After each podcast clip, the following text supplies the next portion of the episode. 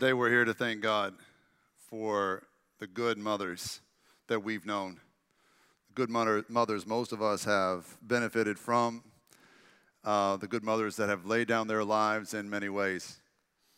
Uh, just like some of y'all right now, the first couple times I watched this video, I was a total blubbering mess. And um, it's emotional to think about our mothers, and the question is why? Why does it make us so emotional? I know Mother's Day is hard for some of us for various reasons, but when we think about the love of a mother, uh, it really is something that transcends the norm. It transcends what makes sense. And so, regardless of religion or location or language or culture, all good mothers have this one common denominator, that common thread that strands them all together and, and they have it all in common. It is this fierce, ferocious, ferocious, just protective, borderline, paranoid love of their children. And every good mother knows that, that instinctive love that will get violent if it needs to, man. I, I saw a couple of videos uh, this week of uh, heroic mothers. Man, you want to entertain yourself for about an hour, go to YouTube and, and Google heroic mothers uh, or uh, heroic mothers in action. Good Lord. Uh, there is some stuff, man. There was this woman in Florida who was shopping with her 13 year old daughter, and this 30 year old man just decided he was going to take her. He was going to kidnap her there in broad daylight. You know, as they're shopping, he grabs her by the hair and tries to drag her out the store. And this mother, who probably had half the physical strength that this grown man had, she just had her way with him, man. I mean, she just beat that man to a pulp until he let go. And when he let go, she just keep on beating him. You know, it's just like she wasn't done. You know, she wasn't just freeing her daughter, she was teaching this man a lesson. And, you know, like his mama should have, right? She's just like kicking into high gear and just beating him up. And, and you've probably seen um, stories, uh, videos, reports like these um, all over the internet. There was, uh, there was another story that I came across of a woman in Oklahoma, a mother who was dog sitting for someone else, and this dog started going after her two year old daughter. This dog mauled her two year old daughter, and the, the little girl survived and, and will be fine. But in that moment, this woman kicked into high gear. Like immediately, she went into mom mode. And you don't mess with a mama, man. Even if you're an attack dog, you don't mess with a mama. And this mama, she her first move was I don't know how she did it. She opened the dog's mouth and shoved her fist down the dog's throat. She punched the dog in the neck from the inside. It's an amazing thing if you think about it. And when she's got her fist good and inside his, his throat, then, and this is going to grow some of y'all out, but this really happened. Then, with her teeth, she rips off a dog's ear with her teeth. And she just, if you can picture this mom, fist down the dog's throat, dog severed ear in her mouth, just savagely, you know, controlling this attack dog that had threatened her child. This is what the love of a mother looks like when pressed to, to, the extreme. And if you've had a good mother in your life, or if you've got a good mother in your life now, you know what that's like. And I know that not all of us have, and I just want to acknowledge that. I know Mother's Day ain't easy for everyone because some of you never had a good mother who would fight for you that way. Some of you had a good mother and she's not around anymore, or she, you know, has Alzheimer's. Some of you have moms that are struggling uh, with health issues. And I know it's hard. I just know some of you, this is your first Mother's Day without your mom, man. There's nothing harder. It's just brutal to think about. So my heart is with you. But I also have to recognize the mothers who would fight like that mother did you know, in Oklahoma, like my mom is that way. My mom, she's never not said in a conversation with me, I love you. And she would, you know, even if we're fighting, why did you fail that class? I love you. You know, like, this is a little schizophrenic, but she wants me to know that I'm loved no matter what. My mom is fierce and ferocious, just like, just like many of the moms here. I mean, she would have, she wouldn't have just taken that dog's, she would have hung that dog's ear from her rearview mirror just to send a message to the other dogs in the neighborhood, you know, just, this is what will happen when you mess with my kids. And some of you have moms um, like that. It's that ferocious love of a mother. Now, what I want you to know is what the Bible says about the love of a mother. The Bible says the love of a mother is akin to the love of God. That God loves like a ferocious, fierce, desperate, determined mother. The Bible says in Hosea 13, 8, like a bear robbed of her cubs, I will attack them. Those are the bullies that are bullying her children. I will attack them and I will tear them asunder. So sometimes when we say God is love, we think like sweet and sentimental. God's also love, like uh, a mama bear that's been robbed of her cubs and nothing will stop her from finding them and finding those who took them from her and uh, dealing justice. So when we look at a mother's love, which is at times savage and severe, sometimes we have to see that that's how God loves us as well, like a mother, like a mother bear savage and severe when necessary.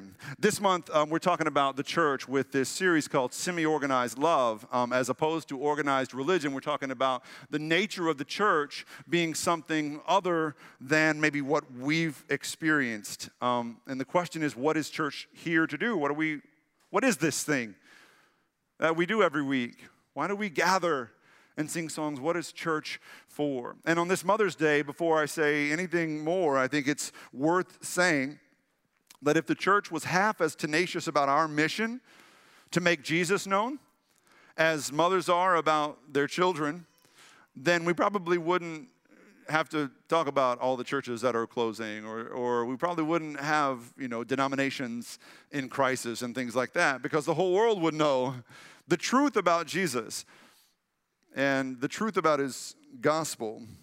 But generally, we know the church has not been very tenacious about its mission. And unfortunately, generally, the church's mission has shifted from making sure the whole world knows about Jesus to making sure our institution survives. And this breaks my heart. I hope you can hear week to week how much this fact breaks my heart that the church has become an institution. We've become reduced to an institution fighting for its own survival. Because whenever an institution or anybody fights for their own survival, everything's about fear. And everything in the world is a threat when you're worried about your own survival. And so, what we do is we create helicopter culture. It's kind of like helicopter moms, you know, and not to pick on helicopter moms. I know there are a few in this room. Um, I might or might not be married to one, but some of that helicopter mothering is fear based. What if, you know, what if that, what if this? Sometimes the church creates a helicopter culture because we're afraid and everything's about fear. And so some of you grew up in these churches where everything was about telling you all the stuff you're not allowed to do, all the stuff you can't do, none of the stuff that you can. So don't go there. Don't hang out with them. Don't go to that party. Don't drink. Don't have sex. Don't do drugs. Don't curse. You know, don't do this. Don't do that. And almost to the extent of like scaring you uh, into believing, scaring you into being a Christian. That's what helicopter cultures do. It's about policing people, it's about fear. When we look at the book of Acts, though, which is what we're doing this month, as we're talking about the nature of the church, Acts is the fifth book of the New Testament. It's the story of how the church began. And so, if you want to know what something's supposed to be, it's good to go back to the beginning and see how it began. When you read the story of the book of Acts and the church, you see that it was never intended to be an institution fighting for its own survival. The church was never intended to be this safe place where nice people get together and share pleasantries once a week. The church was always intended to be risky, taking risks for the sake of the gospel. It's not intended to be safe, it's, it's intended to take risks for uh, the purpose of making sure others know that they can be secure, they can be safe with Jesus, that they have a home with Jesus. It's for the world outside. So Acts is the story of how the church began, what it's really meant to be. At this point, I'd like you to take your study guides out if you have them. They were in your uh, paperwork that you were given, and they will come in handy today. We have a little more reading of Scripture than normal because we're trying to walk through the whole book of Acts, um, or at least most of it. So we're going to read a little bit more together, and those study guides come in handy for that. If you have a Bible, you can also turn to the book of Acts, chapter 4, verses 1 through 4. So here we go. First of all, you need to know backstory. The first Christians were almost all Jews. I mean, they were, I think, the very first Christians, all Jews. And so Christianity functioned like a faction within Judaism, like a denomination of Judaism. So the first Christian services were held at the temple and in synagogues and in Jewish people's homes. And so at this point, the church the early church, the first Christians, are meeting in the temple. And this is what happens next the Jerusalem temple, right? So this is what happens. The priests and the captain of the guard, that's the, the temple guard, and the Sadducees, that's the elite ruling class of the, the temple life, they came up to Peter and John while they were speaking to the people. They were greatly disturbed because the apostles were teaching the people, proclaiming in Jesus the resurrection of the dead. They seized Peter and John and said, and because it was evening, they put them in jail until the next day. But many who heard the message believed. So the number of men who believed grew to about 5,000. This is amazing. The most amazing part of the church story is that anyone ever believed the Christian truth claims, that anyone believed it at all. It's still amazing to me when rational, common sense, educated people choose to believe the stories that we tell. Because if you really think about it and just take the spirituality stuff out of it, look at it logically, it's a stretch. It's a little bit of a stretch to say that 2,000 years ago, this nobody, this Jewish carpenter who didn't have, you know, two pennies to rub together, this guy, you know, who was just an average peasant, really, that he was killed on a cross and then he came back from the dead and started walking around and appearing to 500 people. It's a, it's a little bit far fetched, right, if you're a rational person. And sometimes I think we judge people of other cultures and other times as being irrational. The people who believed in Jesus first, they weren't irrational people any more than you or I are irrational. And yet they believed. What do you think caused so many to believe so early? Even if you're a skeptic and you don't believe the numbers that these that these apostles reported. And believe me, I'm a preacher. I know how preachers are with numbers. And so sometimes we count, you know, heads once or twice or three times. The Father, Son, and Holy Spirit, you got to count at every service, you know, to boost your numbers and all this stuff. And so I get it if you're skeptical about the numbers the apostles report, but there's no denying that the church grew and it grew quickly and it grew early on. In the days after Jesus' purported resurrection, it grew rapidly from 12 to 120 people, at 120 men at the Pentecost um, event where the Holy Spirit gave birth to the church. And then from 120 to 3,000 by the end of that day. So Peter gave his first sermon at the end of that, uh, uh at the middle of that day and 3,000 people become Christians, which makes me extremely jealous of Peter. I wish I could preach like that. But man, 3,000 people after one day of life for the church. And then just a few days later, this happens, and 2,000 more men join the ranks. Now, that's just men. Every, just about every Jewish man was married, and almost all of them had multiple children. So the number of Christians at this point, just days after the beginning of the church, was something like 20,000 people. What in the world do you think it took for 20,000 people to divorce themselves from their traditions, to risk alienating their families, to risk losing friends, and to follow this nobody Jewish peasant from Nazareth because he came back from the dead? What would it take? Really, logically, what would it take for you? To give everything up and make Jesus the center of your life. I'll tell you what it would take is one or several people that you trust, that you know, people that aren't prone to hyperbole or getting sucked into the latest craze, telling you, I know him. I saw him. It's true. And I'm, I'm saying that that's exactly what happened. Even if you don't take these numbers at face value, we know, we cannot deny historically that the church grew quickly in its early days. And I'm telling you, this is how it grew. People who knew each other saying, No, I saw him. I know it's true, and what he said is true. Something in this life is true. That's what it would take for you. That's what it took for them, and that's how the church grew so quickly. The next section of scripture is uh, verse 5 through 12. We'll just continue reading here. The next day, this is after they were arrested, the next day, the elders, the rulers, the elders, and the teachers of the law met in Jerusalem. Annas, the high priest, was there, and so were Caiaphas, John, Alexander, and others of the high priest's family they had Peter and John brought before them and began to question them. By what power or what name did you do this? And they're talking about the, a healing that they had done before. Then Peter, filled with the Holy Spirit, said to them, Rulers and elders of the people, if we are being called to account today for an act of kindness shown to a man who was lame and are being asked how he was healed, then know this you and all the people of Israel, it is by the name of Jesus Christ of Nazareth, whom you crucified, but whom God raised from the dead, that this man stands before you healed. Jesus is the stone you builders rejected, which has become the cornerstone. Salvation is found in no one else. For there is no other name under heaven given to mankind by which we must be saved. Now, that last part is bold. That last part is some bold words coming from Peter, who, keep in mind, days before this, Peter was reduced to tears, running out of a room, crying like a child because he didn't even have the courage to acknowledge that he knew Jesus. Jesus is on trial, being interrogated on trial. And Peter is there within earshot of what's happening, and people are like, hey, you've got a Galilean accent. Are you with him? Don't you know him? Didn't I see you with him? And three times Peter says, Nope, nope, I don't know him, I don't know him, I don't know him. And then Jesus and Peter make eye contact, and Jesus knows what Peter's done. And Peter runs out of the room, weeping bitterly, crying like a child, reduced to this just pathetic little man. But something changed between that time and what happened in this passage.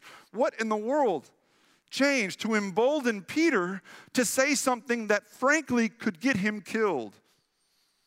Saying that salvation is found in no one else but Jesus to a bunch of religious guys who profit from being the guys through whom no salvation is found, uh, salvation is found, right? So now Peter is threatening their livelihood. He's threatening their institutional religion.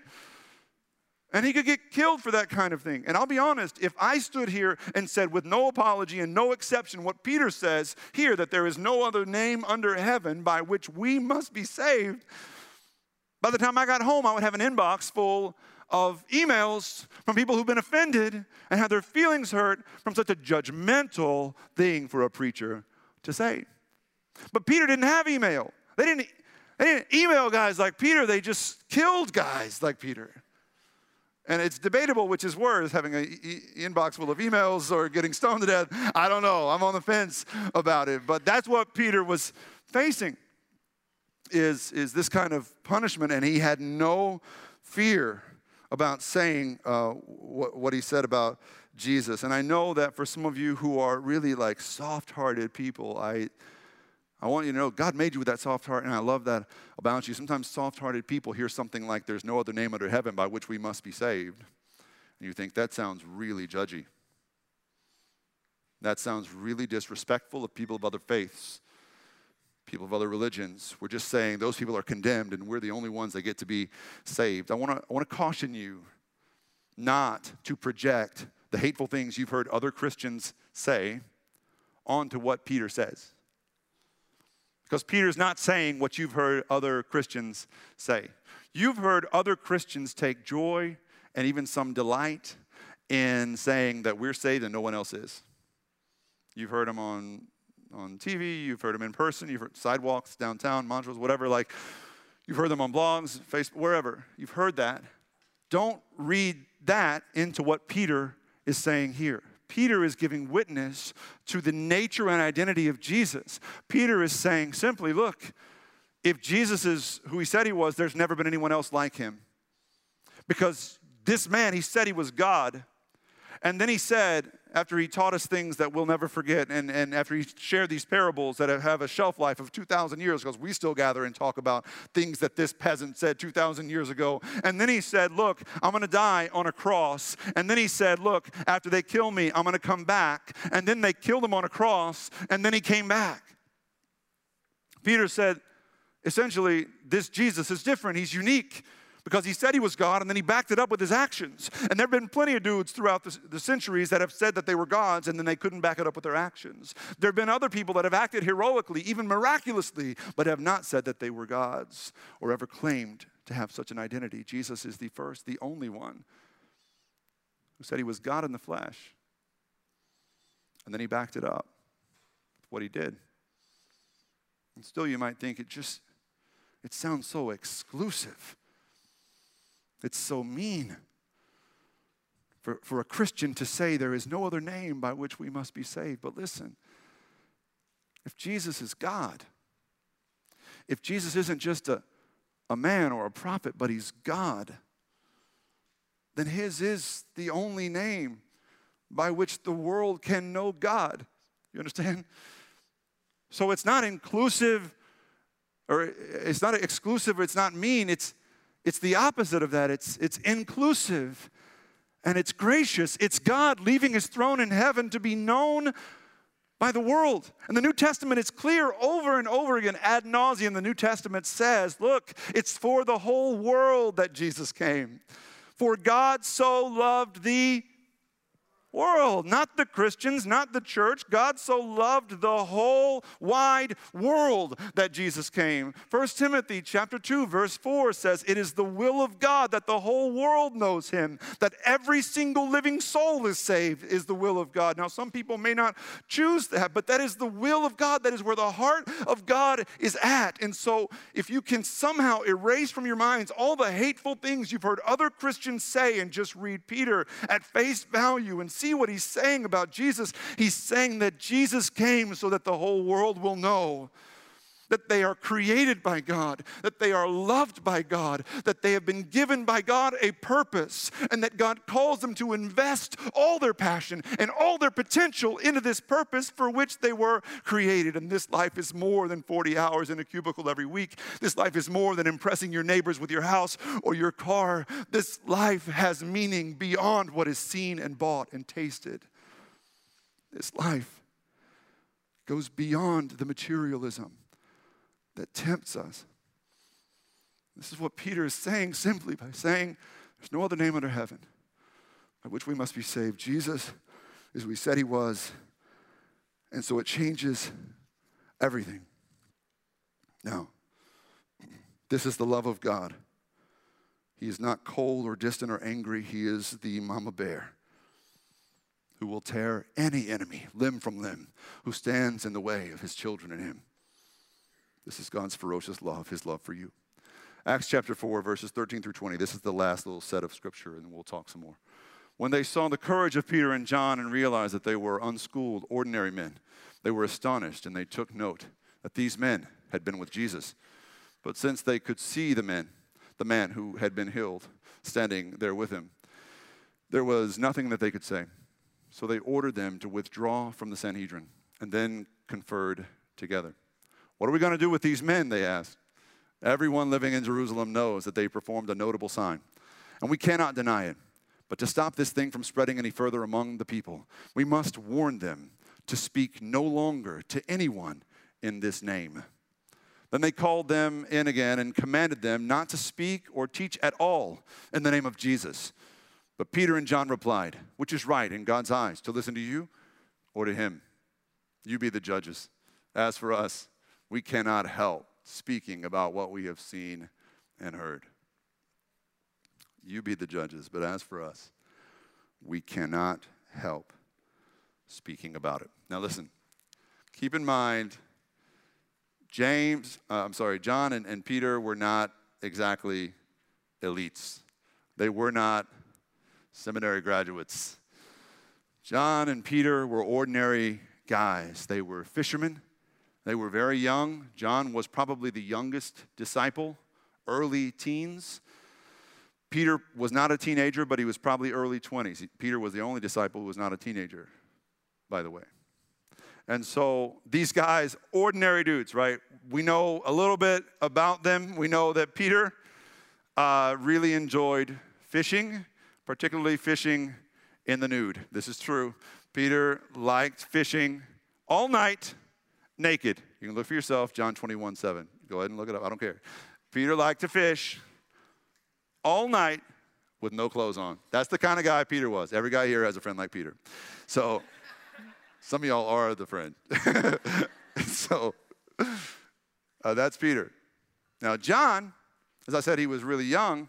John and his brother James were two of the first disciples Jesus called. And John and James uh, were infamous I believe, for their extraordinary flatulence.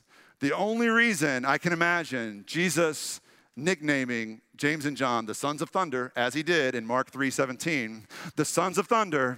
These were guys hanging out, y'all. Y'all loosen up a little bit. These were guys hanging out, teenagers. Any moms of teenage boys want to testify to the extraordinary flatulence of teenage boys?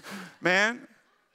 And so Peter and John stand there in front of these guys who could have their lives preaching the sermon of their lives. They are just on fire. They are in the zone. And the Sanhedrin, these religious elites, these guys who probably were literate and were educated, cannot believe what they are seeing. The Sanhedrin look at each other and say, Isn't that the guy we saw naked in the boat that day? You know, like, isn't that isn't that the kid who can clear a room? You know, that, that kind of stuff. Where, where in the world did they learn to preach and speak the way that they did? Two things happen to John and Peter. The, the reason this matters is that some of y'all think you're not qualified to speak of Jesus.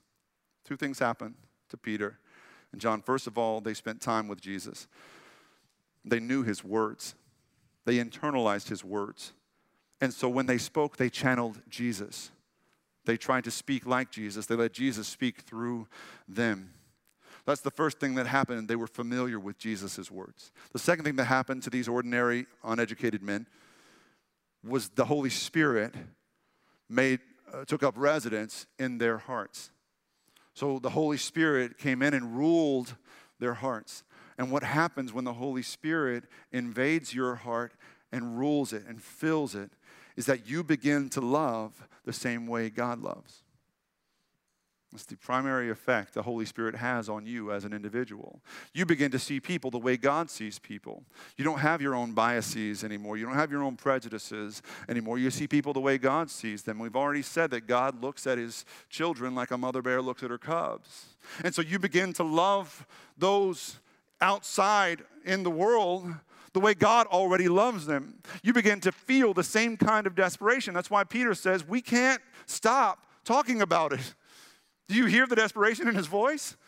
He is already doggedly desperate and determined, just like God is, to make the love of God known to everyone he comes across. We can't stop talking about it, means Peter already had in his heart the heart of God. And that's exactly what happens to people when when the Holy Spirit uh, invades your heart, you can't stop speaking about it. And that, all that to say, that is church. I believe that is what church is.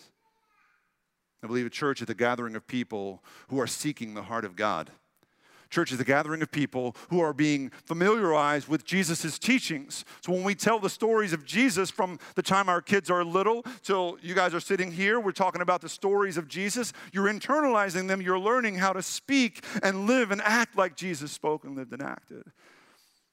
And the second thing we do is that we open up our hearts to the Holy Spirit so that we can learn to love the way God loves, not with this sort of sappy, sentimental love that we think Christianity is all about, but with this ferocious, fearless love, this love of God, this love that won't let us stop talking about it. Two years ago, a, a woman named Julie. Uh, visited the story with her husband, Ryan. The reason I laugh is because they're not supposed to be here today, but they showed up anyway. I was going to talk about them, and then they ended up showing up. so uh, y'all don't look at them. Just pretend like they're not here, all right?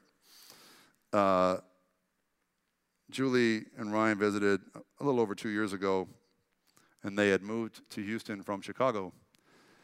Uh, and, you know, it's a struggle moving to a new city puts a lot of stress on finances, a lot of stress on family, stress on you know marriages and things like that, and and uh, and so they visited the story kind of out of um, curiosity. But Julie had left this job that she loved in Chicago, where she was a producer for the Oprah Winfrey Network, and this is Julie uh, with Ms. Winfrey herself. Julie was a producer for the Oprah Winfrey Show for several years, and then other shows on the network. And then this is Julie with Tina freaking Fey. And, and, uh, and, and Julie kind of comes from a background that's a little different than most of us who's born uh, to a, a father who she adored, loved deeply. He's passed now, but for a lot of his life, he was kind of angry about all things religious, maybe described as an agnostic or an atheist. And they kind of visited the story out of sheer curiosity. I think they were intrigued, but not ready to commit to anything. Um, they were very busy with their kids and their careers. Maybe, maybe borderline kind of agnostic or spiritual, spiritualist kind of stuff. Just uh, not real sure about Jesus. But Julie made the, the same mortal mistake that many of you made. Julie sat down for coffee with Pastor Gio, and Believe me when I tell you that there's no one in this room who's more determined and desperate for the whole world to know the love of Jesus than Pastor Gio. And by the end of that meeting, Julie and Ryan in absentia had joined a chapter group. By the end of that month, they had joined the story. A few months later, Julie joined our staff as our part time video producer.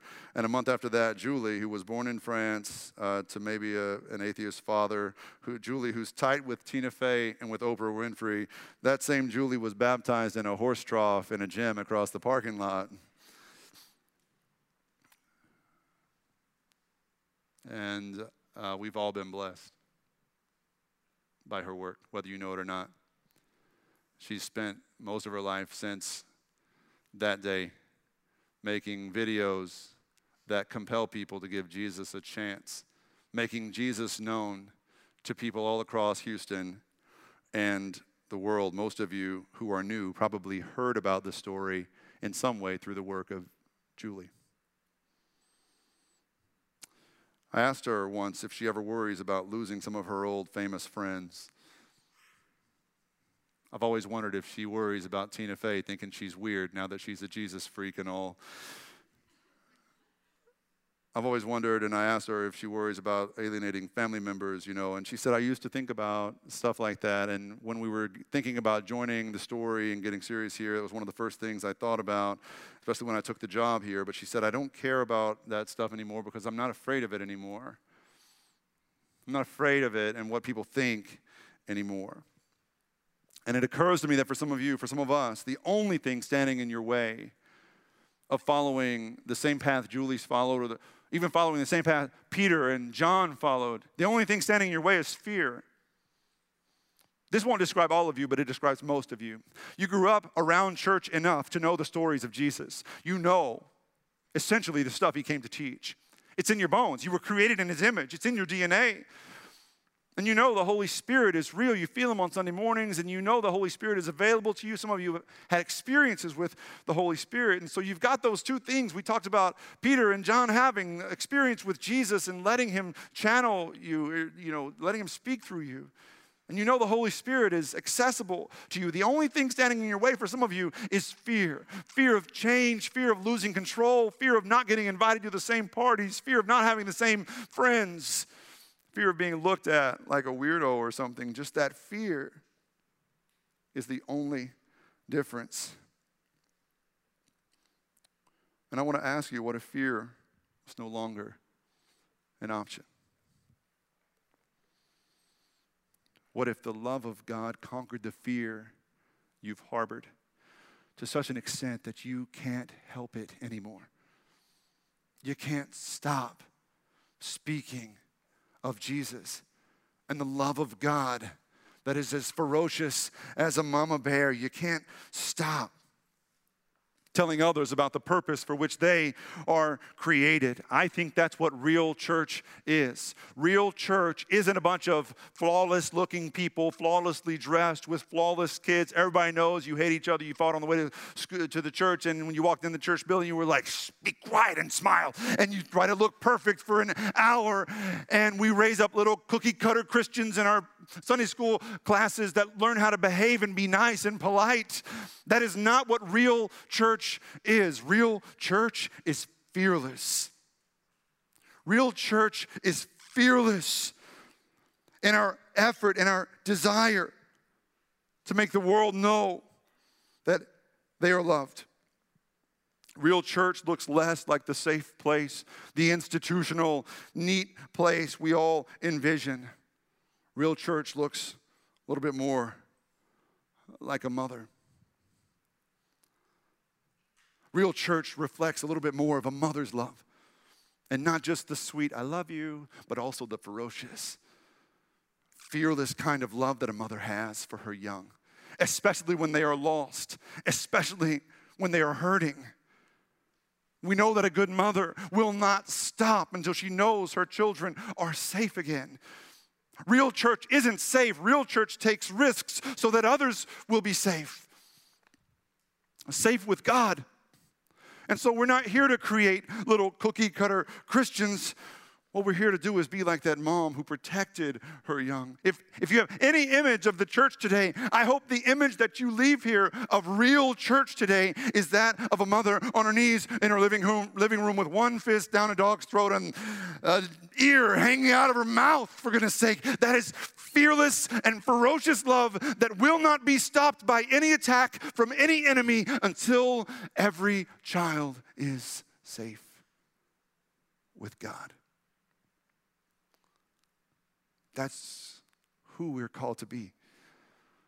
That's why we're always taking risks and getting out there so that the world will know beyond any doubt that Jesus came not just for Christians, that Jesus came for the whole world. Let's go to God in prayer.